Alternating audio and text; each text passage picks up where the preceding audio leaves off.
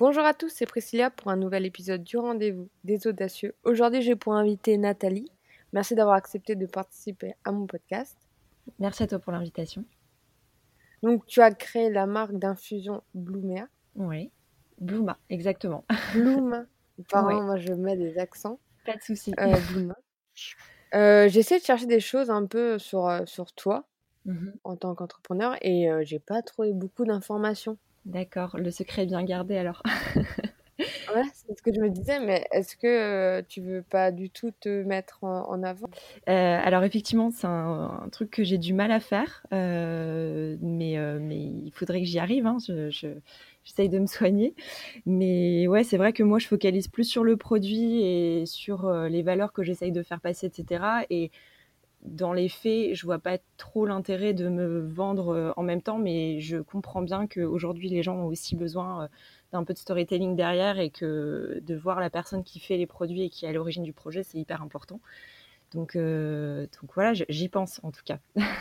Mais c'est tout un branding, euh, enfin à mes yeux, qui est, qui est important, comme euh, les marques telles que Respire, etc. On arrive à, à dire Mm. waouh, ça a été euh, toute euh, une histoire, euh, voilà, c'est pas sorti de nulle part, on arrive à s'accrocher, tu vois, pas comme genre une marque traditionnelle qu'on trouverait en grande surface. Ouais, tout à fait, effectivement. Mais c'est vrai que c'est assez nouveau, enfin, entre guillemets, c'est-à-dire qu'il y a quelques années. Alors, moi, je suis issue d'une formation de communication, justement, et c'est pas le genre de choses que tu faisais avant de te mettre en avant avec ta marque, en fait. C'est quand même venu beaucoup avec les réseaux sociaux, euh, la montée en puissance de, l'image euh, et de la vie personnelle des gens qui empiètent un peu sur ce, côté pro.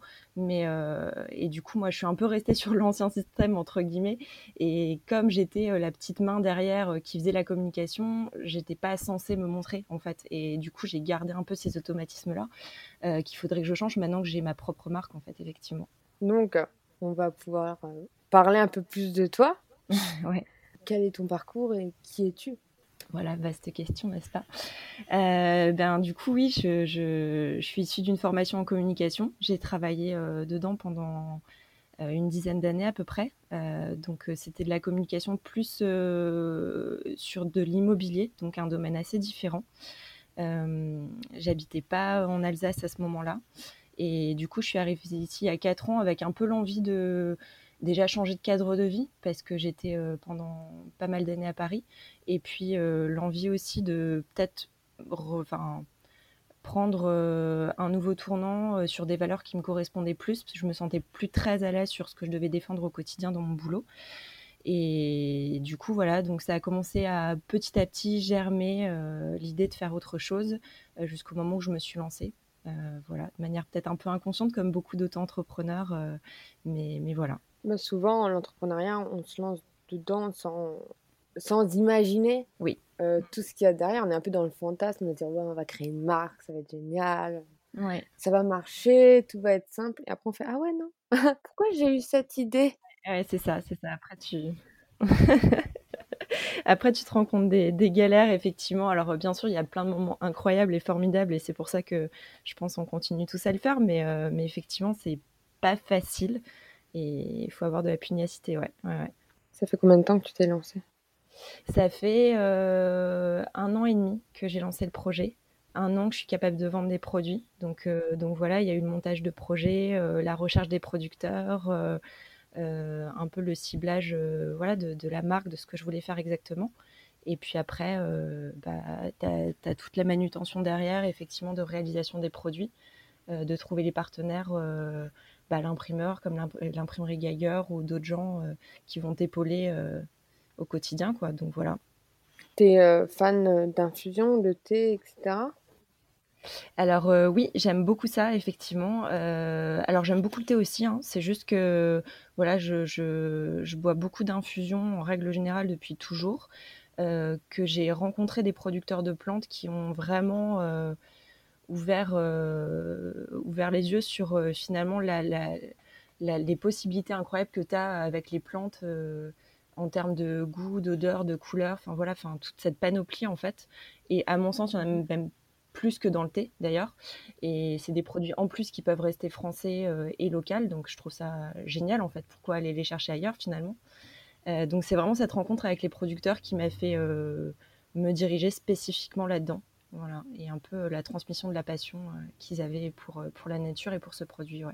Et l'idée, en fait, ça a germé comment? Tu es venu à Strasbourg, tu t'es dit j'en ai marre de faire un boulot de salarié euh, qui m'exalte pas? Euh, En fait, euh, j'étais pas très sûre quand je suis arrivée à Strasbourg de ce qui me dérangeait de mon ancienne vie. Est-ce que c'était la communication? Est-ce que c'était la vie parisienne? Est-ce que c'était l'immobilier? Je ne savais pas trop, mais je savais qu'il y avait quelque chose qui fait que je change. donc du coup, en arrivant, j'avais déjà changé de ville, c'était énorme.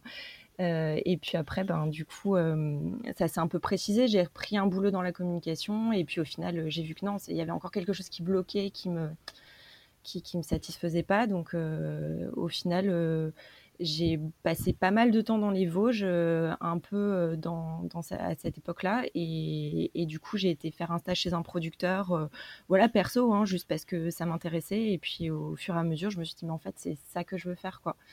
Euh, et comme je me sentais pas forcément euh, à l'aise euh, de travailler la terre vraiment, de m'installer en tant que productrice, je me suis dit bah déjà je vais commencer à faire un partenariat avec eux et à, faire ma marque, mes mélanges entre guillemets, et puis après à voir pour la suite. Mais voilà, c'est un peu comme ça que c'est venu. Et ce qu'on dit toujours qui est le plus dur, c'est de passer la première marche. Est-ce que toi, tu as passé facilement la première marche ou ça a mis du temps? Tu t'es posé beaucoup de questions? Euh, non, je dirais que de mon côté, c'est pas forcément celle qui, a été la plus compliquée à passer, euh, parce que c'est venu assez naturellement, en fait. Euh, voilà, et puis il y avait ce, côté insouciant dont, on parlait tout à l'heure. mais une fois que voilà, ton projet il est lancé, que l'euphorie du début elle est passée, faut le défendre, il il faut aller au charbon tous les jours seul, parce que pour l'instant, je travaille seule ma soeur va venir me joindre très prochainement, mais euh, donc voilà, c'est pas c'est pas forcément évident euh, évident de, défendre ça tous les jours euh, et de rester dans ta dynamique du, de la première marche, marche justement. Ouais. Il y a eu des jours où tu t'es dit ça va pas le faire, c'est trop dur. Ouais, bien sûr, il y a eu des, enfin, il y a, il y a eu des jours et il y a encore des jours où c'est compliqué parce que parce que voilà, faut, faut, faut, gérer tout toute seule, prendre euh, tes multicasquettes, euh, te dépatouiller entre la production, le commercial, euh, le réseau, etc. Donc oui, c'est pas évident, mais en même temps, ça t'apporte, une liberté de dingue en fait, de d'être aux commandes de ton projet et, de faire vraiment ce que tu veux, de défendre les valeurs que tu que as au fond de toi. Donc ça, ça, ça te fait oublier beaucoup de choses, quoi. Mm. tu as une liberté, oui, de, de, création, une liberté de faire euh, ton projet, mais en fait, enfin, je sais pas toi, mais je remarque que la liberté de temps n'existe pas, en fait. Je sais pas si tu arrives à prendre du, du recul euh, sur euh, ta boîte et prendre du temps pour toi, ou si tous les jours sont des jours normaux dans la semaine, les week-ends n'existent pas et tu travailles sans, sans compter. Alors, bah, c'est vrai que c'est quelque chose qui est compliqué, ouais, la gestion du temps. Euh, parce que tu, peux vite te faire manger euh, par, euh, ton projet et puis finalement ne plus sortir du tout la tête de l'eau, jamais. Mais moi, j'essaye de le faire quand même. Alors, je te dis pas que j'ai la semaine très cadrée comme quand j'avais un, un, boulot salarié. Clairement, enfin, les week-ends, oui, ça n'existe pas forcément. En revanche, j'ai une vie un peu décalée au final. Enfin, tu vois, cette liberté en fait de projet me permet d'avoir une liberté euh, d'action sur mon temps et finalement le de pas gérer mes journées de la même manière qu'un salarié classique et idem pour mes week-ends, c'est-à-dire que je vais me faire des petites plages de boulot parfois le week-end et puis après je vais prendre du repos, euh, euh, peut-être une demi-journée en semaine. Enfin, ça va être très très différent en fonction des, des, semaines. Il n'y a pas vraiment de rythme régulier, ouais. Et arrivé déjà à prendre un peu des vacances hein? Euh, bah, c'est des vacances, euh, en fait, euh, des vacances utiles. cet été, par exemple, en fait, pour moi, je l'ai vu un peu comme des vacances parce que j'ai été dans les Vosges et j'ai travaillé, enfin, donné un coup de main à, un producteur. au final, j'étais ultra contente parce que je suis sortie de la ville, parce que j'étais au milieu des champs et que je cueillais des fleurs toute la journée. Alors oui, c'était du boulot, mais finalement, c'est quand même une parenthèse, une parenthèse de respiration euh, en lien avec mon travail, mais, euh, mais malgré tout, euh, voilà, enfin pour apprendre encore autre chose et être au milieu de la nature. Donc c'est voilà, des vacances sans vraiment en être, mais, mais bon, je, ça m'a permis de respirer quand même. Et la personne à qui, chez qui tu es allée, c'est donc un partenaire à toi? Euh, ouais, tout à fait. Alors c'est Laurent Altel, euh, qui est une personne formidable, euh, qui a une structure qui s'appelle la Ferme aux Herbes dans les Vosges à Sapois. Et du coup, il, est, il était président du syndicat des simples. Les simples, c'est comme ça qu'on appelait les plantes médicinales à l'époque. et c'est quelqu'un qui a, un puits de savoir au niveau des plantes et qui a surtout en fait une envie de, passer tout ce savoir aux, gens qui viennent chez lui et voilà, enfin, c'est le genre de personne qui te redonne foi en l'humanité, vraiment, parce qu'il le fait euh, sans attendre quoi que ce soit en retour, et c'est assez chouette en fait. Voilà, donc euh, ça fait partie des belles rencontres que, que tu peux avoir dans, dans, le monde entrepreneurial, ouais. Et donc, euh, c'est chez lui que tu te fournis pour faire tes infusions? Alors, pas pour l'instant chez lui, chez des collègues à lui, parce que lui, en fait, il n'a pas assez de, de stock, enfin de production, parce qu'il a une petite structure, en fait, pour qui vend, enfin, qui lui permet de vendre tout en direct entre guillemets. Donc, euh, mais par contre, euh, oui, j'ai commencé à apprendre chez Justine, qui est une autre productrice, ou chez Mathias, voilà, qui est aussi passé chez Laurent pour se former. Donc, voilà, c'est un petit réseau. Et puis les producteurs des Vosges, maintenant, ça fait trois ans que je vais tous les ans travailler chez un producteur différent. Et du coup, ça me permet vraiment de les rencontrer et de passer plus de temps ben, au cœur un peu de la matière première que je travaille le reste de l'année. Mm. Donc, en fait, sur les 3-4 euh, ans que tu étais à Strasbourg, tu t'étais déjà renseigné pendant euh, depuis le début et tu t'es dit un an et demi après que tu allais te lancer.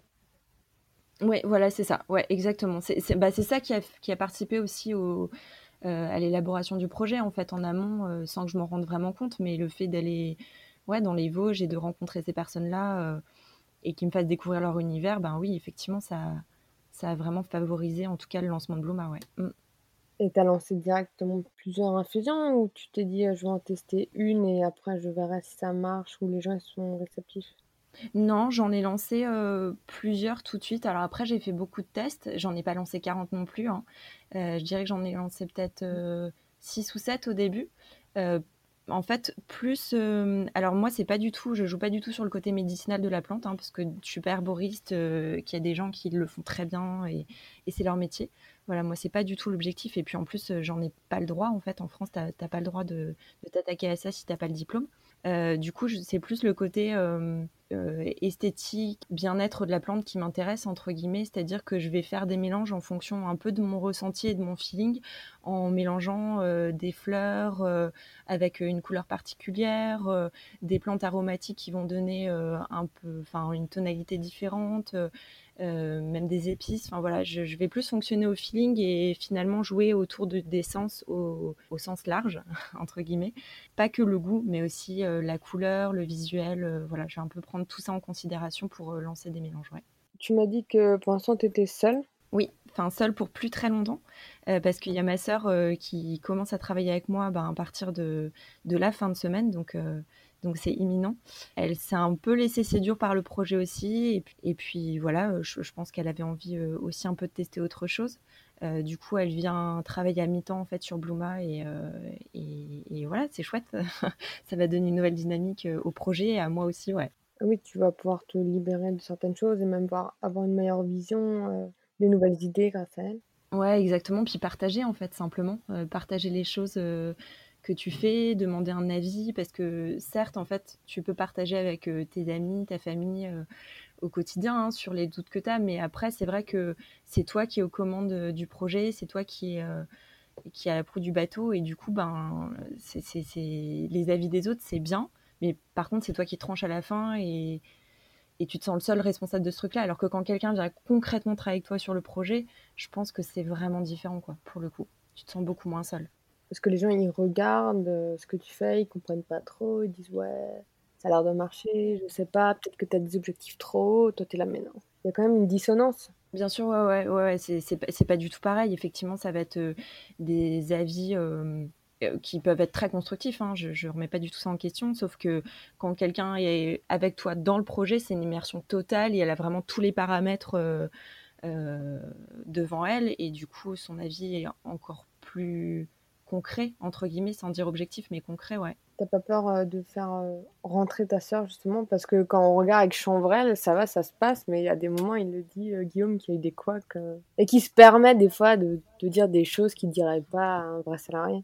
T'as pas peur de tomber là-dedans? Alors si, si, si, on, a peur toutes les deux de ça. Euh, alors en même temps, je me serais pas vue travailler avec quelqu'un d'autre qu'elle, donc euh, voilà, parce que je, je, lui fais tellement confiance et on se connaît tellement que c'est génial. Et en même temps, effectivement, le fait que ce soit ma sœur, euh, c'est compliqué parce que je veux, veut pas risquer de, fragiliser notre relation familiale et on voudrait pas justement que ça devienne qu'une relation professionnelle et qu'en dehors euh, de Bluma, on parle euh, plus euh, de choses personnelles en fait. Enfin voilà. Donc clairement, il y a déjà ce côté-là qui nous fait un peu peur. Et puis oui, le fait de parler cash à sa sœur, c'est évident que, en plus nous, on est très comme ça, donc ça, va arriver. donc il faut juste réussir à le gérer, mais il va y avoir des mises au point, c'est évident. Donc, mais j'espère que ça va bien se passer. Après, comme dit, quand on monte une société, on, les, ils disent que les 15 premières personnes, euh, c'est de notre cercle de gens qu'on connaît. Et donc, c'est vraiment la 15e, que c'est vraiment, enfin, trois quarts du temps, c'est vraiment un inconnu pur. Donc, euh, c'est normal que, je pense qu'on commence par nos amis, nos frères, sœurs, parce que c'est, ça fait moins peur, en fait, que de se lancer avec euh, Bidule Chouette qu'on a rencontré. Il y en a qui le font, des startups qui se croisent en startup week-end, comme par exemple Epopia, ils que je connaissais pas. C'est une autre philosophie. Ouais, ouais, c'est une autre dynamique, c'est vrai. Mais ça doit t'apporter encore autre chose, effectivement. Enfin, tu vois, euh, de travailler avec quelqu'un qui est pas du tout du même milieu que toi ou de la sphère familiale ou amicale, euh, clairement, elle vient apparemment avec un espèce de sang neuf euh, qui peut qui peut aussi booster le projet énormément quoi. Donc euh, ouais, c'est les deux sont très différents et en même temps ça doit être intéressant aussi ouais. Tu voulais pas la faire rentrer dans le capital en tant qu'associé? Euh, Bah en fait j'ai vraiment pas d'ego sur euh, sur Bluma, ça m'appartient. Enfin il y a pas j'ai pas du tout ce truc là. C'est plus elle en fait qui m'a dit d'emblée voilà par contre si je viens avec toi je veux que tu restes un peu pilote du projet et, et, voilà. Alors moi, je voulais l'intégrer plus, et peut-être que ça se fera. Hein. Pour l'instant, on n'a pas encore monté la société, etc. Parce qu'elle a intégré la couveuse euh, d'activité dans laquelle je suis. Mmh. Donc, euh, donc pour l'instant, si tu veux, juridiquement, administrativement, on est vraiment au même niveau. Euh, et après, à terme, à voir comment, comment ça se construit. Mais c'est pas quelque chose qui me dérangerait, en fait. Tu vois, enfin, je j'ai pas envie de le garder pour moi, en fait. C'est pas, pas du tout l'idée, quoi. Oui. Donc, euh, si euh, toi, ça ne dérangeait pas, si elle rentre en associé, c'est juste elle. Après, il n'y a pas tout le monde qui a envie de devenir associé aussi. Hein. C'est euh, plus de responsabilité. Oui, oui c'est vrai, effectivement, oui. Mm, c'est une charge différente. Oui, tout à fait. Non, non, mais en tout cas, ça ne me dérangerait pas. Enfin, il faudra qu'on en rediscute hein, en temps voulu, mais, mais non, non, pas du tout. Je lui fais entièrement confiance là-dessus pour qu'elle elle gère le projet et qu'elle prenne une place très saine, en fait, sans, sans se l'accaparer. Donc, donc, non, non, il n'y a aucun souci là-dessus de mon côté, ouais en un an et demi, est-ce qu'il y a eu des moments euh, difficiles que euh, tu as dû surmonter ou que tu as eu du mal à surmonter? Euh, Oui, il y a eu notamment un moment vraiment difficile où je me suis dit est-ce que je vais pas arrêter? Enfin, c'était quasiment au début, disons 4-5 mois après avoir lancé le projet. Donc tu mets tout en place, ça demande beaucoup d'énergie au début de tout décider, de mettre vraiment toutes tes bases euh, en place. Et puis j'avais choisi un nom de marque euh, qui s'appelait Jolie Plante. Et du coup, je l'avais déposé à l'INPI. Euh, c'est trois mois à peu près d'acceptation à l'INPI. ce nom n'était pas déposé en tant que tel, j'avais bien vérifié, je m'étais bien renseignée, etc. J'avais mon premier événement quasiment au moment de l'acceptation de, du nom de la marque par l'INPI. Et puis finalement, j'ai lancé euh, les supports de communication juste avant, histoire de me dire, bon, ok, je suis sûre que là, euh, il va pas y avoir de quoi, que ça va être accepté, etc. Donc comme cinq jours avant.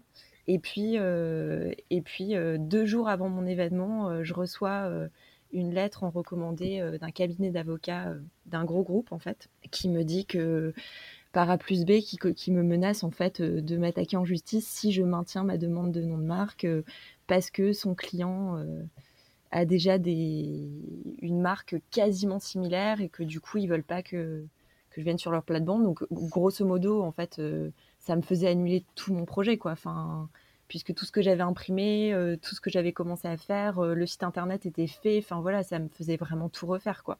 Donc ça, c'était le, le, gros coup, en fait, qui a été difficile.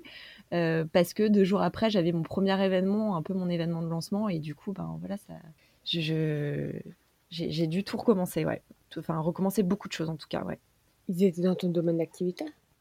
Alors, ils étaient, ils avaient une brasserie euh, à Paris. Donc déjà, on n'était pas dans la même région. En plus, une brasserie, oui, ils servaient potentiellement du thé ou de l'infusion, mais, euh, mais voilà, mais c'était pas du tout une marque spécifique euh, sur, les, sur les plantes, quoi. Donc, donc non, ils étaient même pas vraiment dans mon secteur d'activité, mais après, je, je, pouvais rien faire. En fait, c'est David contre Goliath, tu vois, tu vois bien. C'est compliqué de s'attaquer à un gros groupe qui a une armée d'avocats derrière. Donc, en fait, j'ai contacté l'INPI, j'aurais demandé ce que je pouvais faire. Ils m'ont dit concrètement, c'est illégitime euh, ce qu'ils vous demandent. En revanche, euh, ça va vous faire perdre des mois et beaucoup d'argent en fait de vous attaquer euh, à eux en, essayant d'avoir raison, quoi. Donc ben juste il fallait il fallait que je baisse les bras et que je dise ok j'arrête et, que je passe à autre chose, quoi. Tu as trouvé rapidement le nouveau, non? Bah, il fallait que je trouve rapidement parce que moi, ça déterminait ben, tous mes supports de communication et tout ce que j'avais déjà enclenché en fait. Donc, il fallait vraiment que j'aille très vite. J'ai mis 15 jours à peu près à trouver le nom. Et puis je me suis dit, bah, tant qu'à faire, si j'ai pas le droit de prendre un nom euh, avec des, mots euh, français, entre guillemets, parce que c'était notamment euh, ce qui a posé souci avec, avec cette, ce gros groupe, justement, ben, je vais prendre un mot à consonance alsacienne. Voilà, comme ça, le projet alsacien, ce, sera vraiment, ce sera vraiment quelque chose d'ici. voilà, donc Bluma, ça veut dire en fait fleur en alsacien plus du haut-rhin, mais voilà, donc c'est le petit clin d'œil. Et puis en fait, euh, cette expérience-là, elle m'a juste montré que les choses n'arrivent jamais par hasard, encore une fois. Hein, enfin, et que finalement, je suis très contente du nom que j'ai pris et, et, que oui, il veut rien dire entre guillemets quand tu l'entends comme ça euh, euh, pour une personne qui parle pas alsacien, mais mais par contre, pour moi, il a plein de sens parce que en plus, il a une histoire, il a une histoire derrière, quoi. Moi, je suis alsacienne, mais je ne pas parler alsacien, donc j'avoue que ça m'a pas tilté que ça voulait dire fleur. Mais ça me dérange pas en fait que les Alsaciens ou que les autres se rendent pas compte que ça veut dire fleur parce que justement en fait c'est un nom de marque donc c'est assez générique, tu vois. Il faut pas, enfin faut pas d'appropriation particulière et puis même sur la prononciation il y a un e euh, après le u donc est-ce qu'on prononce blue, est-ce qu'on prononce blue e, tu vois? Enfin mais en fait, ça me va bien que les gens le prononcent un peu comme ils veulent, parce qu'ils se l'approprient aussi, en fait. Donc, euh, ça me dérange pas du tout. À titre perso, je trouve mieux que le premier qui fait plus brasserie, tu vois. Genre. Ouais, c'est vrai, ça fait plus commun, quoi. Je suis sûre que le premier, t'as mis euh, du temps à le trouver, et le deuxième, euh, t'avais pas le choix, donc tu l'as trouvé plus rapidement. Ouais, c'est un peu ça, c'est vrai ce que tu dis. Ouais, le premier, euh, vraiment, vraiment, pendant plusieurs semaines même, tu vois, enfin avec mes amis, on a réfléchi, on a, on a, enfin bref, ils m'ont fait plein de propositions et et du coup, je trouve qu'un nom de marque, c'est tellement, euh, bah voilà, c'est comme un nom, le nom que tu donnes, enfin le prénom que tu donnes à ton enfant, quoi. C'est un peu pour la vie, quoi. C'est vrai pas vrai? Ouais, tu trouves? Parce qu'un nom de marque, tu peux le changer. Ouais, ouais parce que justement, Rémi Despopia, ouais. Ben on en parlait et il disait à quel point le nom, faut même pas s'y attacher. Il y a plein de startups à Strasbourg qui ont donné un nom, qui ont changé trois fois. Genre, avant, eux, c'était euh, Rêve lettres, ce qui n'est pas du tout, qui ne pouvait pas être à l'international. Ils l'ont gardé euh, un nom commercial et ils l'ont. Maintenant, ils ont appelé Epopia. Et en fait, ils disent les gens, au bout de 15, euh, pendant 15 jours, ils se disent Ah ouais, c'est bizarre. Et après, ils s'habituent. Même la typo d'un logo. Enfin, eux, ils se disent On le tient 6 mois, c'est déjà bien. Ouais, donc faut, on ne sent pas. Euh, c'est bien de le trouver directement et que ça soit ok, mais c'est pas grave si euh, s'il est changé. Mais dans la tête des gens, c'est mieux de l'avoir et, et qu'ils soient imprimés et qu'ils bougent plus. Ouais, ouais, c'est, bah, non, mais ce que tu dis, c'est vrai. En plus, c'est, je, pense que c'est moi qui attache trop d'importance à ça. Euh, c'est un peu une déformation professionnelle, hein, parce que j'ai travaillé là-dedans et que du coup, euh, euh, j'ai l'impression que c'est gravé dans le marbre et qu'à partir du moment où les gens l'ont en tête, tu pourras plus en changer. Enfin, mais, mais oui, enfin, t'as raison, faut avoir de la flexibilité aussi là-dessus, ouais. Non, mais c'est dur. Moi, si on me disait bon, maintenant tu changes de nom, j'aurais fait oh là là. non, s'il vous plaît. Voilà, tu vois, ouais, exactement. si on me disait tu changes de nom, il faut que tu rachètes un nom de domaine. Il faut que tu refasses tout tes, euh, toute ta DA, alors euh, que c'est chiant à faire quand t'es pas dans le domaine et que tu as pris du temps. En fait, je pense que c'est tout un aspect logistique et chiant en fait de changer un nom. Oui, exact. Ouais. Il y a le côté technique qui est compliqué effectivement. Au-delà de de, de, de, l'ancrage dans les dans les cerveaux des gens, quoi. Enfin, c'est vraiment ouais. Derrière, c'est du boulot, ouais. Mm.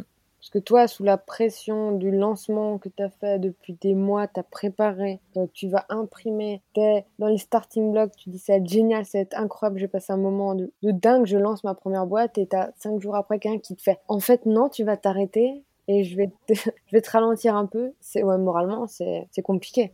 Ah, c'était hyper dur, ouais. Enfin, c'était. Enfin, maintenant j'en rigole, quoi, mais euh, parce que, enfin, pour l'anecdote supplémentaire, en fait, j'ai reçu le courrier, euh, donc en recommandé, et, euh, et, du coup, comme 15 minutes après, il y a le livreur qui arrive chez moi pour me livrer tous mes flyers, euh, toutes les impressions que j'avais faites, tu vois, avec ce nom-là. Donc, j'ouvre la porte, il me dit oui, j'ai un colis pour vous, et là, je fonds en larmes devant lui, quoi. Enfin, il me dit ça va pas, je dis si, si, mais il y a eu un petit souci. Bref. Vous pouvez repartir avec. Oui, c'est ça, mais en fait, maintenant, j'en rigole, mais vraiment, quand je me suis retrouvée devant mes, mes centaines de flyers, euh, de cartes de visite et tout ce que tu veux, avec, euh, et me dire, bah, en fait, non, faut que tu recommences tout, quoi. mais bon, voilà, maintenant, maintenant c'est passé. Et puis, euh, qui nous tue pas nous rend plus fort. Hein, donc, et je pense que c'est vraiment vrai, quoi. Donc, voilà. T'as eu un soutien de ta famille, on t'a épaulé pour. T'as vu tout ce que tu as fait, n'abandonne pas. Ouais, bien sûr, ouais, ouais, bien, enfin, bien sûr, je dis bien sûr comme c'est évident, mais j'ai de la chance parce que, ouais, je suis assez bien entourée. Et pour le coup, euh, autant ma famille et mes amis m'ont vraiment soutenu, donc c'est chouette, quoi. Enfin, c'est chouette. Et, euh, et puis même si, euh, si j'ai pas pu communiquer sur ce nom-là, j'ai quand même été à l'événement, tu vois, deux, trois jours après, et les gens sont quand même venus.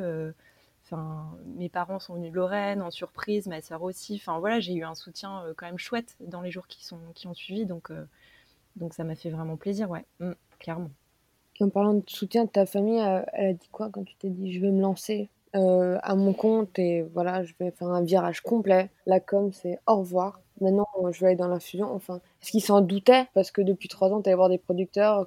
Non, ils s'en doutaient pas. Euh, maintenant, ils me connaissent et ils savent que je peux être un petit peu imprévisible sur ce genre de choses.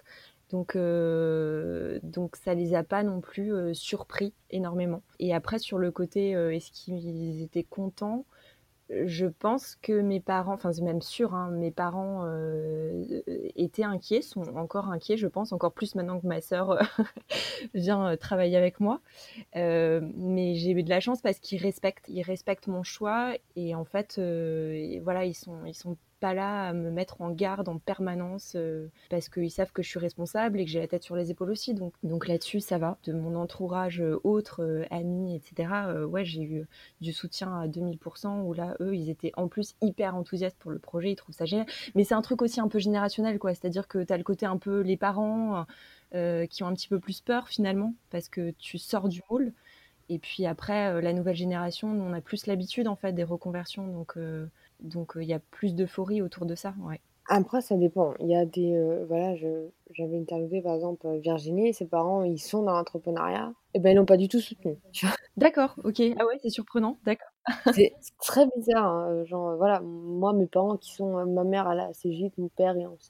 Ils me soutiennent beaucoup dans le, la démarche, alors qu'ils ont un certain âge. Ça dépend qui.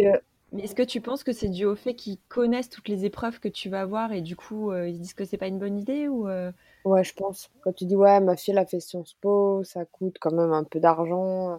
Elle va avoir un bon travail. Euh, son avenir, il est tracé. Enfin, c'est une sécurité que tu veux offrir, euh, je pense, à, tes enfants. Donc, euh, les voir dans la peur, dans la difficulté, des fois, comme tout le monde, je pense que ça t'est arrivé. Tu voudrais te mettre dans le lit pendant 24 heures et plus jamais bouger. tu peux faire ça pas beaucoup avancé, mais tu peux le faire, quoi. Au contraire, tu as le droit de le faire. oui, c'est ok, mais t'as jamais eu des moments où tu t'es dit, oh, je vais me poser 48 heures, ça va aller mieux non, mais bien sûr, évidemment, quoi. Enfin, je, je... Mais comme tout le monde, c'est sûr, mais, mais c'est difficile parce que j'ai un peu un tempérament à me dire, euh, non, j'ai ça va aller, j'ai pas le droit, etc. Mais en fait, il y a pas longtemps, j'ai une conversation avec une amie qui m'a dit, mais si, en fait, des fois, tu le droit euh, juste euh, de, te dire non, ça, ça va pas en fait. Enfin, ça va pas, euh, j'arrête, comme tu dis, 48 heures ou 24 heures, je sais pas. Et, je me dis là, je suis pas bien. Enfin, juste, je suis pas bien, quoi. Au lieu de dire sans arrêt, mais non, ça va aller, ça va aller, ça va aller, au bout d'un moment, la coupe est pleine, quoi. Donc, euh, si, si, ouais, il faut, je pense. Est-ce que t'as pas le retour après qui te dit bon j'étais pas bien c'est ok j'ai pris mon temps mais qu'est-ce que je culpabilise parce que j'ai perdu un temps? Je sais pas si t'as ça qui arrive aussi non ça va parce que dès que je sens un petit peu ce sentiment de culpabilité en fait euh, ben je, recommence à travailler tout de suite parce que justement pour pallier euh, à ça euh, voilà je, pense qu'il y a que que s'y remettre en fait donc donc non mais je le sens je sens des fois des débuts de culpabilité mais j'essaye de pallier en faisant ça quoi en fait, c'est ça, quand tu es salarié, tu as un cadre, tu as des horaires, tu as une vision enfin, qui est mise en place, des objectifs, tu sais ce que tu dois faire et tout. Quand tu es entrepreneur, si tu prends pas par la main, si tu, tu te mets pas, toi, des cadres, une vision propre, c'est dur en fait d'être dans l'avancement. Tu pourrais voilà vite abandonner, vite te flageller, euh, pas arriver à, à voir euh, dans quelle direction aller. Donc je sais pas, je me dis que tu as dû apprendre beaucoup de choses en fait en étant entrepreneur sur toi, sur tes capacités, ta résilience. Ouais, ouais, c'est vrai que tu te confrontes un peu à tes, à tes propres limites en fait. C'est vrai que, comme tu dis, t'as pas d'équipe autour. Euh, donc euh, rien que, c'est tout bête, hein, mais te mettre un réveil le matin, euh, bah voilà, ça tient qu'à toi de le faire pour, pour commencer à te mettre à bosser sur ton projet, quoi, parce que personne va venir te rappeler à l'ordre au début. Hein. Donc oui, c'est sûr. J'ai des amis qui me disent Mais pourquoi tu te réveilles à 8 heures? Ils sont salariés. Euh, déjà, 8 heures, je faisais déjà ça tard, des fois. Ouais. Je fais déjà une grasse matinée. ouais, non, non mais c'est pas faux, 8 heures, c'est déjà bien en fait. Hein. Mais ouais, déjà, oui, se mettre un, un réveil, c'est euh, différent quand t'es salarié et que t'es entrepreneur parce que t'es chez toi. Tu dis, oh, une demi-heure de plus, euh, ça passe. Là, t'es en pyjama, tu traînouilles, etc. Et que si tu mets pas un cadre assez strict, t'es pas un peu tyrannique avec toi-même. Les projets, ils mettent du temps. T'as, même t'as le pôle emploi, tu fais, oh, tranquillement, ça va.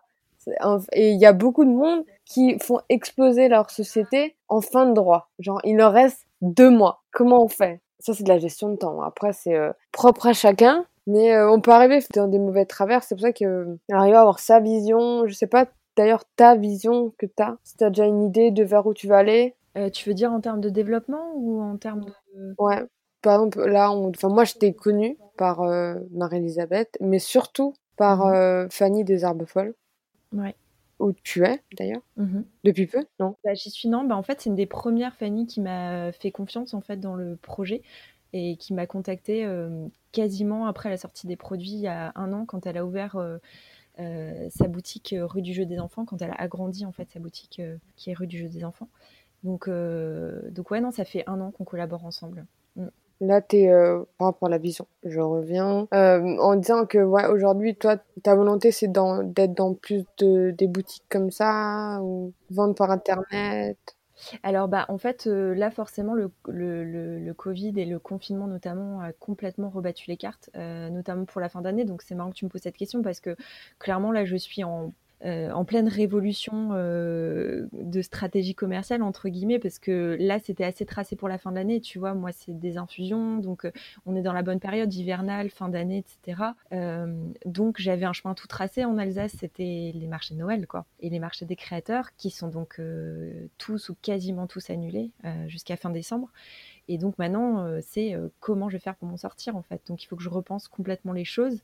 Et ce que font tous les créateurs en ce moment, hein, qui n'ont pas de, pas de boutique, c'est, c'est qu'on repense une stratégie sur Internet notamment. Euh, donc... Vous faites pas des partenariats ensemble? Si, bien sûr, avec du chocolat, des choses comme ça. Si, si, si, si. C'est des choses auxquelles on pense avec ma sœur justement et qu'il faut qu'on mette en place. Mais c'est tellement frais là en fait. ça fait même pas une semaine, tu vois, qu'on a appris la nouvelle. Donc il y a déjà je trouve pas mal de choses qui ont bougé euh, euh, en une semaine, mais après, euh, ouais, il faut que il faut que ça se mette en place dans les deux semaines à venir, je pense, ouais, que la fin d'année soit réussie. Et faire stratégie Google Ads, Facebook Ads. Ouais, voilà, notamment. Après, euh, après, je me dis, il faut pas que je mise que là-dessus parce que je pense que beaucoup de gens vont miser là-dessus. Je pense aussi euh, à des partenariats avec des entreprises ou d'autres choses, en fait, des choses qui continuent à tourner. Voilà, pour la fin de l'année, en tout cas, c'est ça mon objectif et je t'avoue que j'ai que ça en tête, entre guillemets, que j'arrive même pas trop à penser euh, au développement 2021 parce que on sait tellement pas à quelle sauce on va être mangé là en ce moment que je me dis déjà, si je réussis cette fin d'année comme je l'entends, ce sera super. Même euh, des boîtes, elles font des cadeaux d'entreprise, ça, ça les intéresse pas d'acheter du thé pour... Si, si, bah si, j'ai commencé justement, ben, tu vois, euh, hier j'ai préparé une grosse commande pour un CE justement, donc c'est, voilà, enfin, je, travaille aussi avec les écoles pour, euh, tu sais, toutes les ventes de fin d'année qu'ils ont, ce genre de choses, donc j'essaye de déplacer en fait ma zone, ma zone de chalandise, quoi. Est-ce que le premier confinement, ça a donné quoi déjà pour toi? Bah, le premier confinement, il a été sauvé par le fait que j'ai un e-commerce et que du comme effectivement là pour le coup toutes les boutiques étaient fermées et que c'était très soudain. Peu de gens se disaient euh, on pense tout de suite à une stratégie en ligne. Du coup, bah, moi j'avais la chance de l'avoir déjà. Donc euh, j'ai pu continuer à faire des livraisons, à prendre des commandes euh, via, via à, travers ça. Évidemment, c'était quand même très compliqué parce que l'idée de Bluma, c'est aussi de, de démocratiser l'infusion glacée pour l'été et de travailler dans des événements type festival, etc. Et donc, euh, les choses que j'avais prévues pour l'été 2020, euh, euh, bah, ont tout été annulé aussi, en fait, tous les festivals, tous les événements culturels. Donc, en fait, moi, ça m'a fait perdre énormément de, développement, en fait, voilà, qui, est reporté, j'espère, à 2021 si tout se passe bien, mais, mais ouais, c'était compliqué, ouais. Puis en plus, quand tu es un peu au milieu du développement de ton projet, tu sais, on parle toujours des trois ans, du coup, moi, je suis à peu près au milieu là. Bah c'est oui, enfin c'est sûr que tu pourrais essayer de survivre. C'est très compliqué parce que, comme je disais tout à l'heure, l'euphorie du début, elle est passée. Tu es vraiment dans le moment où il faut que tu mettes les bouchées doubles parce que maintenant, tu as tes produits, tu n'as plus qu'à vendre, entre guillemets. Donc, quand ça, ça t'arrive sur le coin de la tête, c'est compliqué à gérer, ouais. Mais en même temps, enfin, dis ça et je trouve, je ça, euh, c'est un peu horrible, mais je trouve ça hyper excitant parce que du coup, ça te fait te remettre en question. Enfin, c'est assez palpitant, quoi, tu vois. Et tu te reposes pas sur tes acquis et finalement, euh, oui, c'est pas comme tu l'avais imaginé, mais ça va apporter d'autres choses. C'est évident, en fait. De toute façon, ça se passe jamais comme on l'a imaginé. Ouais, c'est en plus c'est vrai. c'est vrai. Faut arrêter de penser ça, t'as raison. Non, parce qu'en en fait, si on est dans le fantasme de voir que les points hyper positifs, on se dit euh, qu'en fait, euh, on va donner euh, beaucoup d'actions, donc ça va être à peu près équivalent au niveau des résultats, mais en fait, pas du tout. Et c'est sûr que c'est un Covid qui vient encore dedans, alors là, c'est soit on est dans le digital et ça nous fait une impulsion, en fait on attendait que ça, euh, soit on doit se mettre dans le digital, soit on décroche et on meurt. malheureusement, c'est effectivement ça en ce moment, ce qui est très triste hein, quand même, parce que le digital, c'est euh, plus de, rapport humain direct, donc euh, c'est un peu horrible, mais oui, forcément, tu es derrière un ordinateur et puis c'est plus de l'analyse pour arriver à des fins, mais finalement, le rapport très spontané, il est un petit peu perdu, en tout cas, il est, il est moins important, quoi. Et donc, tu vas démarcher les boutiques? Ben oui, je vais démarcher les boutiques qui sont restées ouvertes, enfin qui restent ouvertes. Donc plus les épiceries fines, euh, voilà, on commence un nouveau partenariat avec euh, Ferme de Ferme de la Hague euh, à partir de samedi là, il a pris les produits, donc voilà, le jus de la vigne aussi qui a Ostofen. Enfin, donc ça s'étend progressivement. Et puis, et puis je suis contente parce que moi, l'idée derrière tout ça, en fait, c'est vraiment de faire connaître les plantes, l'infusion. Enfin, c'est un peu de redonner ses lettres de noblesse à cette boisson. Donc, donc je suis ravie qu'il y ait des gens qui aillent dans cette dynamique-là, ouais. Et il y a des questions que j'aime bien poser quand on arrive vers la fin. Je veux savoir quel est ton plus grand défaut? Je dirais que je suis indécise euh, et c'est pas facile quand tu es à ton compte et que tu travailles toute seule. donc, euh, donc voilà, c'est prendre. Euh, mais c'est pas indécis pour les grosses décisions, généralement, c'est indécis pour les petites choses, tu vois. Quel type de papier je vais prendre, quel packaging je vais choisir. Après, si tu es sensible à ça aussi, c'est normal que tu mettes de l'énergie là-dedans. Ça peut être une force, hein, mais en même temps, au bout d'un moment, c'est bien de trancher parce que tu perds du temps et, de l'énergie euh, morale en fait à, faire ça quoi. Est-ce qu'il y a quelque chose que tu détestes faire dans ta boîte? Euh, J'aime pas trop faire euh, le commercial, la commerciale. ouais, c'est compliqué, je trouve, d'essayer de, de, convaincre les gens que ton, produit est super et qu'il faut qu'ils le prennent. voilà, ça c'est un, peu difficile. Je préfère parler très naturellement et, et, que ça se fasse tout seul, mais voilà, donc ça c'est. Mais bon, tu es obligé de le faire. si tu veux avoir des points de vente, si tu veux, tu veux voilà, exister quoi. Enfin, je trouve que c'est le truc le plus dur. Mmh. je suis d'accord. Non, non, mais c'est vrai que c'est un vrai métier hein, d'être commercial. Et il y a des gens qui le font parfaitement, de manière très saine et, en toute humilité. mais c'est vrai que, que moi, c'est pas mon truc, quoi. On a tous des domaines de compétences et pour le coup, celui-ci, c'est pas trop le mien, quoi. Tu t'es dit, je vais voir sur le terrain, à force, ça va venir Puis j'essaye juste en fait d'être moi, quoi, enfin de pas trop me changer quand je vais voir les gens pour leur vendre des produits, parce que, enfin, je me dis c'est, c'est, enfin derrière le produit, c'est, c'est, bah, c'est aussi moi, quoi. Est-ce que tu as une anecdote honteuse à nous partager? Alors, euh, j'ai une anecdote qui peut paraître super banale pour euh, beaucoup de gens. C'était euh, cet été, quand j'étais justement chez Laurent Altel, le producteur. Je, voilà, c'est des gens donc, qui s'y connaissent énormément en, plantes et en reconnaissance de plantes dans la nature.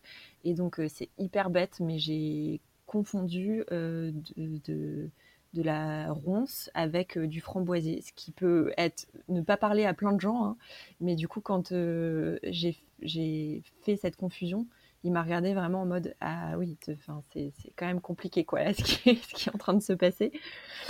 Voilà, donc je me suis sentie extrêmement bête sur le coup, voilà, face à quelqu'un qui s'y connaît beaucoup et face à, à, quelque chose que je suis censée normalement reconnaître quoi. Voilà, donc c'est honteux pour moi en tout cas dans mon domaine d'activité, ouais. Pour euh, conclure, quel est le meilleur conseil qu'on t'a donné? Euh, C'est de suivre euh, mes intuitions. Voilà, que c'est souvent le meilleur baromètre pour, pour prendre les bonnes décisions. après avoir faire quand même preuve d'un peu de bon sens, hein, c'est trouver le bon équilibre, mais, mais c'est vrai que suivre ses intuitions, c'est souvent la bonne, le bon réflexe à avoir. Ben, merci beaucoup d'avoir répondu à toutes mes questions. merci beaucoup à toi, c'était très agréable comme entretien. Merci d'avoir écouté cet épisode jusqu'à la fin. Mais avant de partir, tu peux prendre juste deux minutes pour soutenir mon podcast en mettant 5 étoiles et un commentaire sur Apple Podcast si tu as un iPhone. Sinon, tu peux me suivre sur Spotify. Ça me permettrait de me faire connaître en remontant, tu vois, dans l'algorithme. Ça toucherait plus de personnes et on serait une plus grande communauté à m'écouter. Tu peux aussi le partager à un ami. Peut-être que euh, ça l'inspirera, peut-être qu'il en aurait besoin aujourd'hui pour être reboosté. Et euh, si tu veux être au courant des prochains épisodes, tu peux t'inscrire à ma newsletter. Je te fais des bisous et je te dis à bientôt.